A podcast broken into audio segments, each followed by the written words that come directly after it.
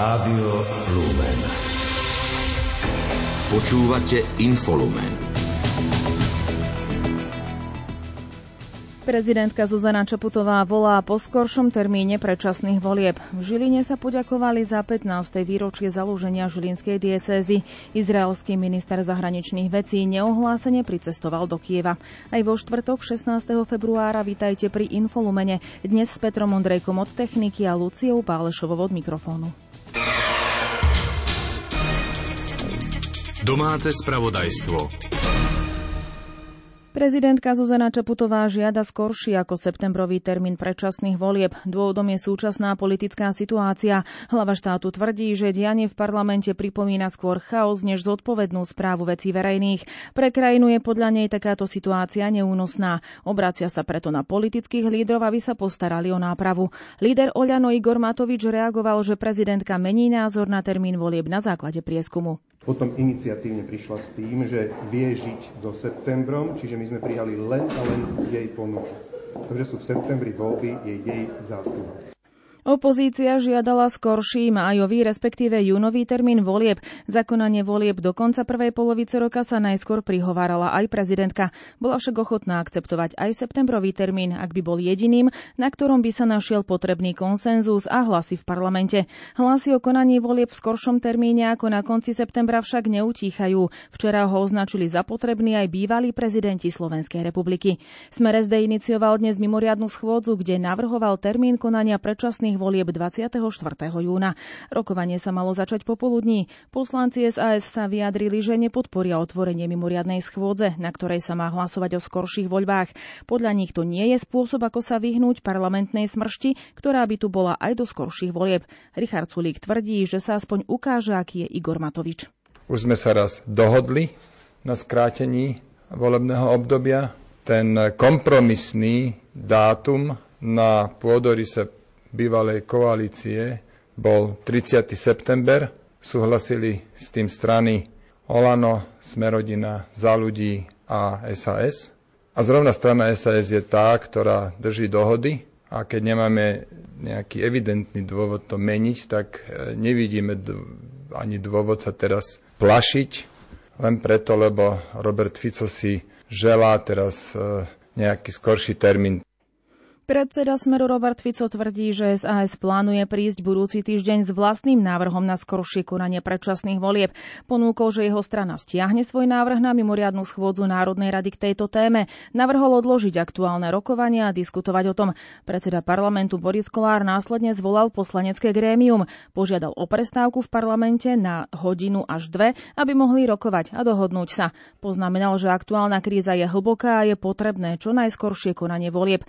Líder Oľano Igor Matovič hovoril v reakcii o strachu Roberta Fica. Ak SAS naozaj avizovala Smeru takúto iniciatívu, chce podľa neho politikárčiť. Vyzval liberálov, aby sa vyfarbili.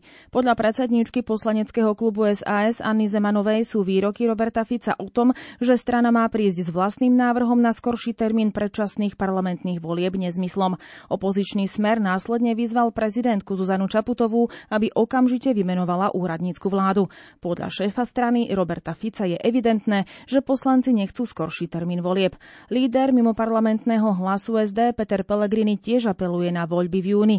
Pokiaľ sa tento termín nepodarí schváliť, vyzval takisto prezidentku, aby vymenovala úradnícku vládu. Aby prestala byť už len komentátorkou tejto celej situácie a niekým, kto to len z diaľky pozoruje a vyjadruje na to svoj názor. Chcem ju požiadať, aby začala byť rázna a aby pomohla ako jediný doteraz ako tak fungujúci úrad pomohla vytiahnuť Slovensko z tohto marazmu, ak to myslí naozaj vážne.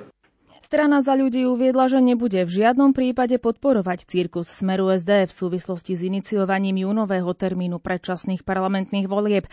Ak by reálne hrozilo, že prezidentka Zuzana Čaputová vymenuje úradnícku vládu, podľa lídra Oľano Igora Matoviča by sa všetky strany dohodli na čo najskoršom termíne predčasných volieb.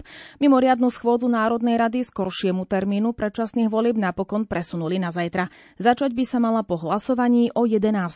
Plénum dnes popoludní totiž nebolo uznášania schopné. Predseda parlamentu Boris Kolár avizoval, že zajtra budú hlasovať o všetkých bodoch riadnej schôdze, ktoré sa dovtedy stihnú prerokovať. Zvyšok by mali presunúť až na ďalšiu riadnu schôdzu so začiatkom v marci. Dočasne poverený minister obrany Jaroslav Naď načrtol ďalšie možnosti pomoci Ukrajine. Okrem stíhačiek MiG-29 by Slovensko mohlo poskytnúť Ukrajine aj časť systémov protivzdušnej obrany KUP. So spojencami sa podľa neho rokuje aj o možnosti získať náhradu, napríklad v podobe tankov Leopard, ak by Slovensko poslalo Ukrajine tanky T-72.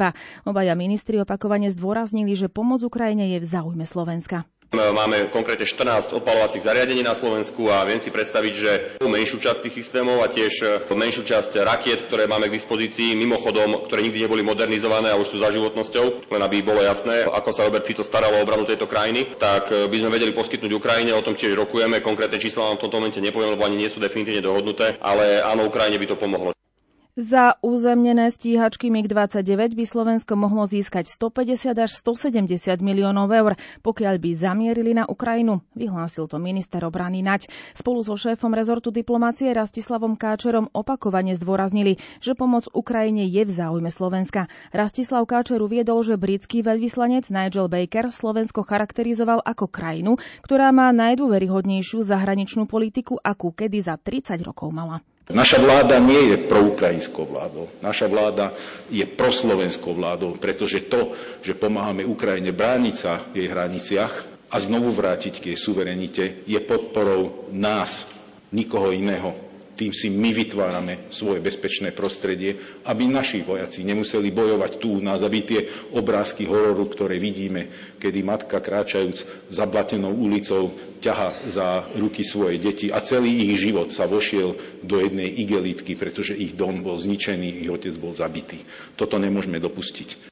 Dodal, že ak by Ukrajina neustála vojnu, to, čo by sa potom stalo, by bol absolútne tragický scenár pre slovenskú budúcnosť. Súhlasí, že dodávky zbraní na Ukrajinu predlžujú vojnu, avšak najväčším dodávateľom je Rusko. Ministri reagovali aj na správy z Ruska, že Slovensko by sa mohlo stať legitímnym cieľom Ruska za dodávky tankov. Jaroslav Naď hovorí o strašení, ktoré sa vyskytlo aj v minulosti, napríklad pri vstupe Slovenska do NATO. Zároveň uviedol, že ak nastane posun v téme poskytnutia stíhačiek MiG-29 Ukrajiny, Ukrajine, príde o tom diskutovať do parlamentu. Nebude sa riadiť tým, čo hovorí šéf Smeru SD Robert Fico. Ako minister obrany, ktorý má správe štátny majetok, hovorím, že aktuálne je výhodné, aby sme ho poslali na Ukrajinu tie migy a za to niečo dostali, ale zároveň ľudsky vám hovorím, že to Ukrajincom veľmi pomôže. Keď sa rozhodne, že tak nebude, ja sa hádzať do zem nebudem, ale bude to nevýhodné pre nás a bolo by to nezmyselné pre Slovenskú republiku, aby sme to neurobili. Poslanci Národnej rady napokon o stíhačkách MiG-29, ktoré by Slovensko mohlo posunúť Ukrajine, rokovať nebudú. Dnes popoludní neschválili program mimoriadnej schôdze, ktorú inicioval opozičný smer. Krátko z domova. Prokurátor úradu špeciálnej prokuratúry dnes podal na špecializovaný trestný súd obžalobu na guvernéra Národnej banky Slovenska a ex-ministra financií Petra K. pre trestný čin podplácania. Vyplýva to z informácií, ktoré prokuratúra zverejnila na sociálnej sieti. Národná rada opätovne odsúdila ruskú agresiu na Ukrajine a vyjadrila tým podporu jej nezávislosti. Vyplýva to z uznesenia, ktoré dnes prijali poslanci. Parlament zároveň označuje súčasný ruský režim za teroristický a Rusko ako štát podporujúci terorizmus. Poslanci odsúdili tiež priame aj nepriame vyhrážky Ruska o použití jadrových zbraní. Vyšetrovateľ Národnej kriminálnej agentúry žiada väzbu pre obvinenú RD, ktorú tento týždeň dopravil vládny špeciál z Iraku. Podnet na vydanie návrhu na vzatie do väzby podal prokurátorovi úradu špeciálnej prokuratúry. Polícia o tom informovala na sociálnej sieti. Úrad pre dohľad nad zdravotnou starostlivosťou podal minulý týždeň v súvislosti s činnosťou skupiny iKlinik trestné oznámenie na neznámeho páchateľa. Ten sa mal dopustiť ublíženia na zdraví, falšovania a vyhotovenia nepravdivej zdravotnej dokumentácie, ako aj podvodu. Informovala o tom hovorkyňa úradu Monika Hudecová. Dočasne poverený minister vnútra Roman Mikulec ocenil dnes desiatich príslušníkov hasičského a záchranného zboru a piatich príslušníkov horskej záchrannej služby, ktorí minulý týždeň pomáhali pri záchranných prácach po zemetrasení v tureckej provincii Hataj. Okrem hrdosti a toho, že som pyšný na to, čo ste tam všetko dokázali, tak som nesmierne rád, že všetci 15, ktorí ste odchádzali, tak všetci 15 ste sa vrátili a všetci stojíte tu. Pre hasičský a záchranný zbor išlo za obdobie roka a pol v poradí o piatú zahraničnú misiu pri zvládaní mimoriadných situácií. Z ocenených horských záchranárov boli traja z nich do Turecka vyslaní ako psovodi, ktorí zasahovali v rumoviskách a sutinách so špeciálne vycvičenými psami. Aj prezidentka Zuzana Čaputová dnes vyzdvihla profesionalitu slovenských záchranárov, ktorí zasahovali po ničivom zemetrasení na území Turecka. Každý deň sme sledovali, ako sa vám darí a dúfali sme v pozitívne správy. Mnohým utkvejú v pamäti slova jedného z vás, že takú hrôzu ešte nezažil. Čítali a počuli sme o výzvach, ktorým ste na mieste museli čeliť a profesionalite, s ktorým ste tieto výzvy zvládali. Žiaľ, ste sa dostávali aj do konfliktných situácií, aj keď boli z ľudského hľadiska pochopiteľné. Uviedla to počas dnešného prijatia záchranárov v prezidentskom paláci. Veliteľ záchranných zložiek Igor Žiak zdôraznil, že členovia týmu zanechali v Turecku kus seba. V nedeľu po návrate z Turecka uviedol, že po záchrane, pri záchrane preživších po ničivom zemetrasení sa nedalo spoliehať na nacvičené operačné a metodické postupy. Všetko sa mi muselo podľa jeho slov diať pri absolútnej improvizácii a pri absolútnom ohrození života. Slovenskému záchranárskemu týmu sa počas misie podarilo vypáť vypátrať z ruín 12 živých osôb.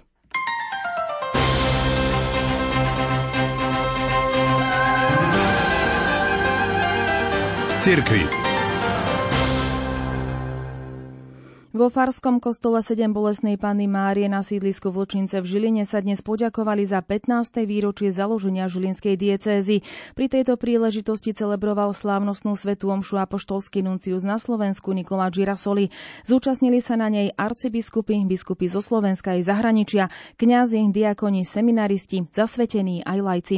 Prišla aj predsedníčka Žilinského samozprávneho kraja Erika Jurinová, primátor mesta Žilina Peter Fiabáne, zástupcovia akademickej aj verejnej obce. Zriadenie Žilinskej diecézy oznámil 14. februára 2008 v Bratislave dnes už nebohý slovenský kardinál Jozef Tomko ako zvláštny legát pápeža Benedikta XVI. Prvým žilinským biskupom sa stal Tomáš Galis. Ako uviedol apoštolský nuncius Girasoli, život cirkvi na tomto území podľa jeho slov prekvitá vo všetkých pastoračných oblastiach. Poďakoval sa biskupovi Galisovi a ako vďaku prítomných vyzval k potlesku pre neho. V závere slávnosti biskup Galis Wallis vyjadril takmer dvom desiatkam osobností vďaku a ocenenie za to, že mu pomohli pri vzniku diecézy a stáli pri ňom pri budovaní jej štruktúr, ako aj pri jej materiálnom zabezpečení a tým, ktorí mu v ostatných 15 rokoch pomáhali v jej správe a riadení. Symbolom vďačnosti biskupa Tomáša boli reprodukcie ikony z konca 19.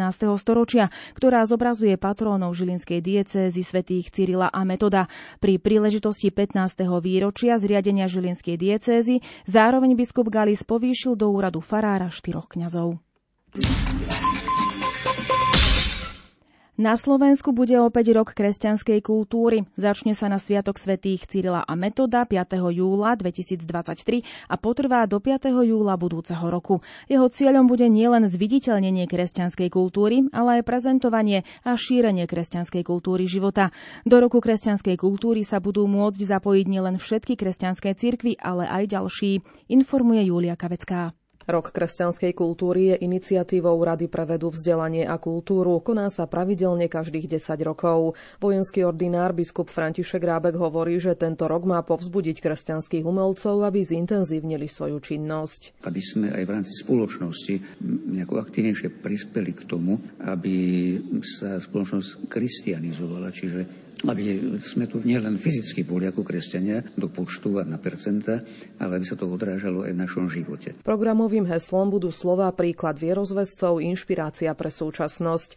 Rok bude prezentovať aj nové logo, ktoré vytvoril dizajner Andrej Mišina. Podľa biskupa Rábeka budú toto logo niesť viaceré podujatia, ktoré sa počas tohto roka budú konať. Plánujeme vytvoriť teraz prípravnú komisiu členov, najmä teda pracovníkov kultúry, katolíckej cirkvi, katolíkov, gréko-katolíkov, ale aj členov Ekumenickej rady cirkvi, ktorí by boli prijímateľmi rozličných projektov zo strany tvorcov. Avizovaný rok kresťanskej kultúry je veľkou výzvou aj pre kňaza a filatelistu Jana Vala, ktorý bol nedávno ocenený za prínos do kresťanskej kultúry. Jak som videl už to logo, už ma tak začalo niečo napadať, hej, tak uh, uvidíme, čo ešte bude, ale je to výzva. Cenu Fra Angelico za prínos do kresťanskej kultúry si tento rok odniesla aj redaktorka Rádia Lumen Andrea Eliášová.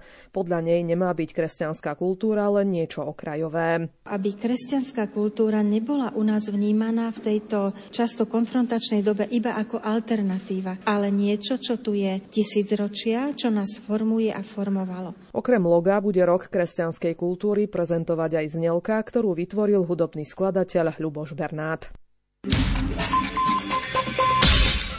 Teologická fakulta Trnavskej univerzity má nového dekana. Dnes do tejto funkcie slávnostne inaugurovali profesora Mareka Šmida, jedného zo zakladateľov Trnavskej univerzity a jej právnickej fakulty. Zároveň významného diplomata a odborníka na medzinárodné právo. Ide o prvého dekana lajka na tomto poste. Na mieste nahrával Ľudovít Malík. Slávnosť inaugurácie začala svetou omšou v kostole Najsvetejšieho spasiteľa v Bratislave.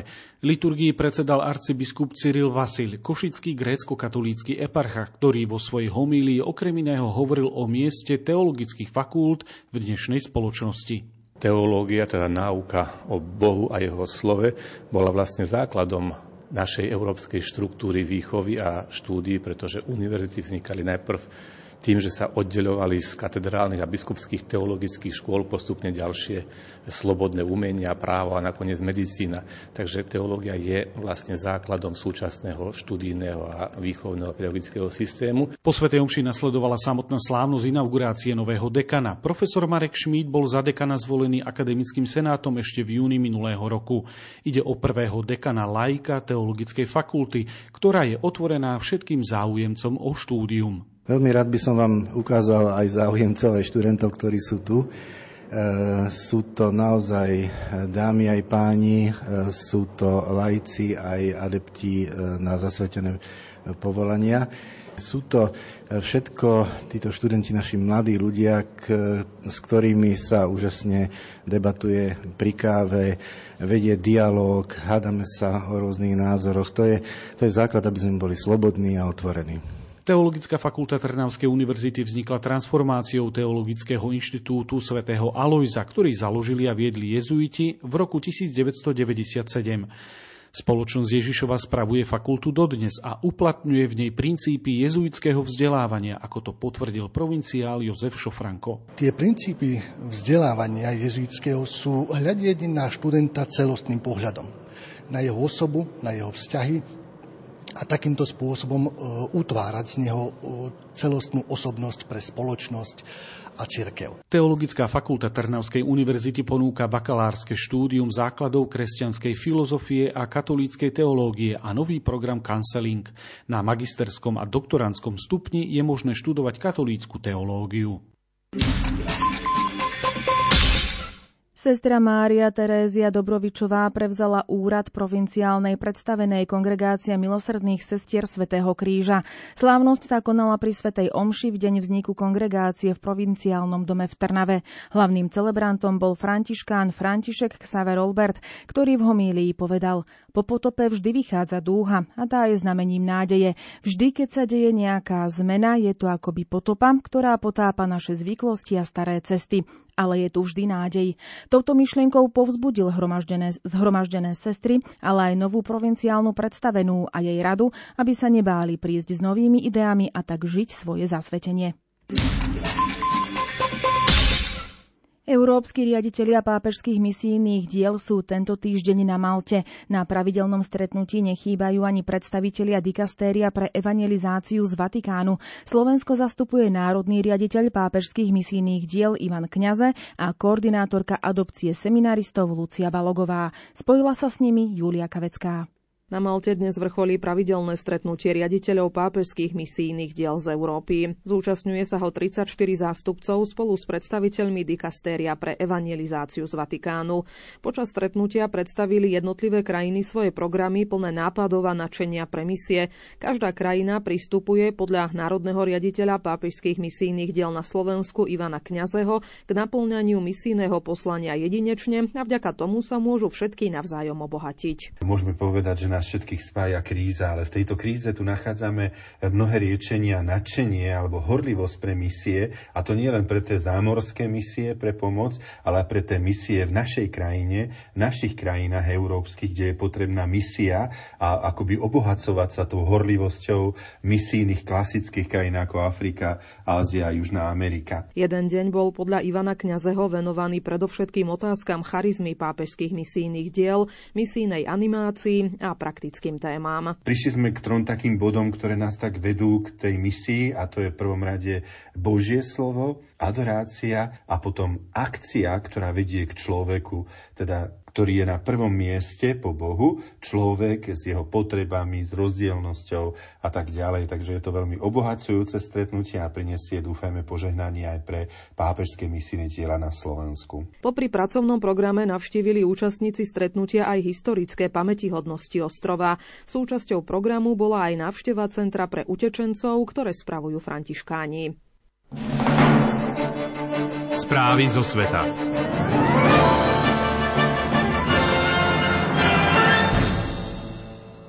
Izraelský minister zahraničia Eli Cohen dnes neohlásene prišiel do Kieva. Ide o prvú cestu vysoko postaveného predstaviteľa Izraela na Ukrajinu od začiatku ruskej invázie pred takmer rokom. Návšteva sa koná v čase, keď sa západné krajiny snažia zvýšiť vojenskú pomoc napadnutej krajine. Izrael zatiaľ Ukrajine poskytuje iba humanitárnu podporu. Bližšie informácie má opäť Julia Kavecká. Eli Cohen sa mal v rámci krátkej cesty stretnúť s ukrajinským prezidentom Volodymyrom Zelenským, ministrom zahraničných vecí Dmitrom Kulebom a ďalšími členmi politického vedenia Ukrajiny, ako aj s predstaviteľmi židovskej obce na Ukrajine. Podľa agentúry AP nie je jasné, či sa izraelský šéf diplomácie chystal počas svojej vopred neohlásenej návštevy oznámiť aj zvýšenie pomoci Ukrajine, alebo či návšteva znamená budúcu väčšiu angažovanosť Izraela v konflikte. Cohen, ktorý do funkcie nastúpil v závere minulého roka predtým Predtým uviedol, že vláda premiéra Benjamina Netanyahua bude menej hovoriť verejne o ruskej invázii na Ukrajinu, ale bude naďalej poskytovať Ukrajine humanitárnu pomoc. Krátko po svojom nástupe do úradu hovoril s ruským ministrom zahraničných vecí Sergejom Lavrovom. Na rozdiel od západných krajín Izrael neuvalil sankcie na Rusko alebo ruských predstaviteľov, nezdieľa s Ukrajinou spravodajské informácie ani jej nedodal zbrane. Poskytol naopak humanitárnu podporu vrátane polnej nemocnice. V Izraeli Žije veľké množstvo ruských a ukrajinských pristahovalcov a židovský štát sa snaží udržiavať dobré vzťahy s oboma bojujúcimi štátmi. Izrael sa tiež spolieha na bezpečnostnú spoluprácu s Ruskom ohľadom susednej Sýrie, kde izraelské letectvo v uplynulom desaťročí vykonalo stovky úderov proti iránskym vojenským pozíciám. S tým, ako západné krajiny zvyšujú pomoc Ukrajine, silne tlak na Izrael, aby Ukrajine poskytol niektoré svoje pokročilé vojenské vybavenie, a to aj zo strany Spojených štátov štátov. Americký minister zahraničia Anthony Blinken po stretnutí s Benjaminom Netanyahuom v Jeruzaleme minulý mesiac uviedol, že je dôležité poskytnúť Ukrajine humanitárnu, ekonomickú aj bezpečnostnú pomoc. Prezident USA Joe Biden, ktorý v pondelok pricestuje na viacdňovú návštevu Poľska, bude mať v útorok popoludní prejav k poľskej verejnosti. Oznámil to americký veľvyslanec vo Varšave Mark Brzezinski. Podľa neho ukrajinský prezident Volodymyr Zelenský do Poľska v tom čase nepríde. Pokračuje Michaela Kovalčíková. Americký prezident Joe Biden pricestuje do Poľska v pondelok večer a odcestuje odtiaľ v stredu. Návšteva sa tak bude konať len niekoľko dní pred prvým výročím napadnutia Ukrajiny Ruskom. V útorok predniesie prejav k poľskej verejnosti v priestoroch Kubického arkád v záhradách Kráľovského paláca vo Varšave. Americký veľvyslanec vo Varšave Mark Březenský hovorí, že výber miesta prejavu v starom meste Varšavy, ktoré bolo úplne zničené počas druhej svetovej vojny a neskôr znovu vybudované, je dôležitý pre amerického prezidenta. Veľvyslanec zdôraznil, že Biden príde do Varšavy s posolstvom, že Západ bude podporovať Ukrajinu tak dlho, ako bude treba.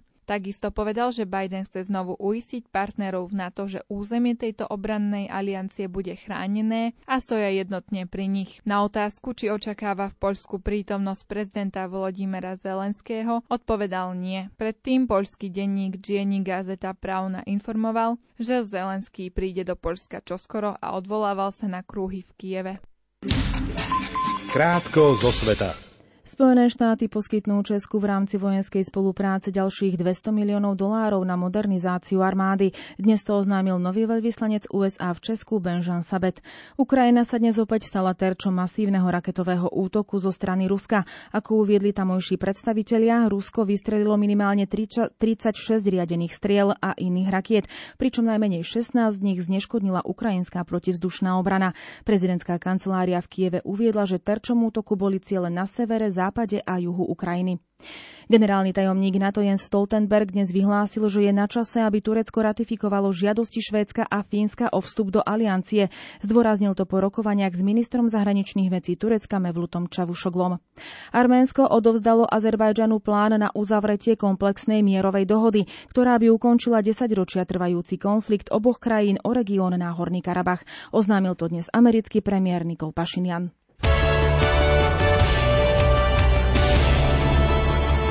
Šport Rádia Lumen.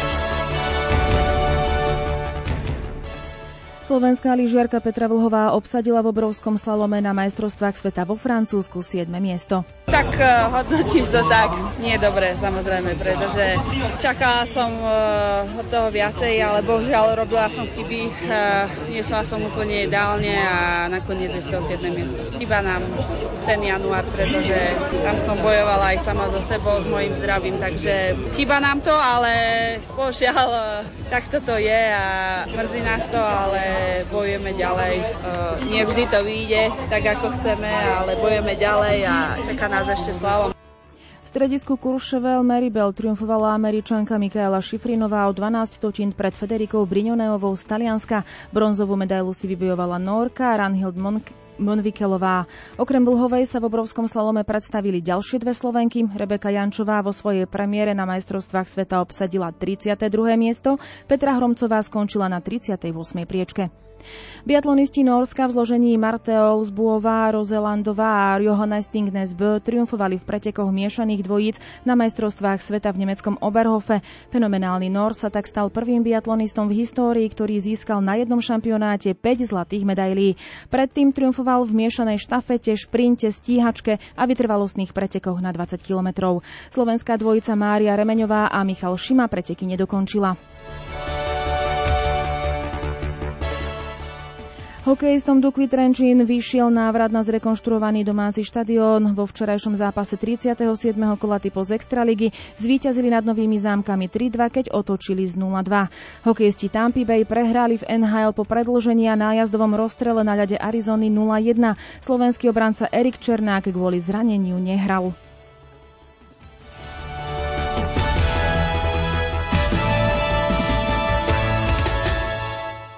Najlepší slovenský šprinter Jan Volko si na halovom mítingu so zlatým štatútom svetovej atletiky vo francúzskom Lévin zlepšil tohto sezónne maximum v behu na 60 metrov o 300 sekundy. Tento čas mu stačil na štvrté miesto vo finále.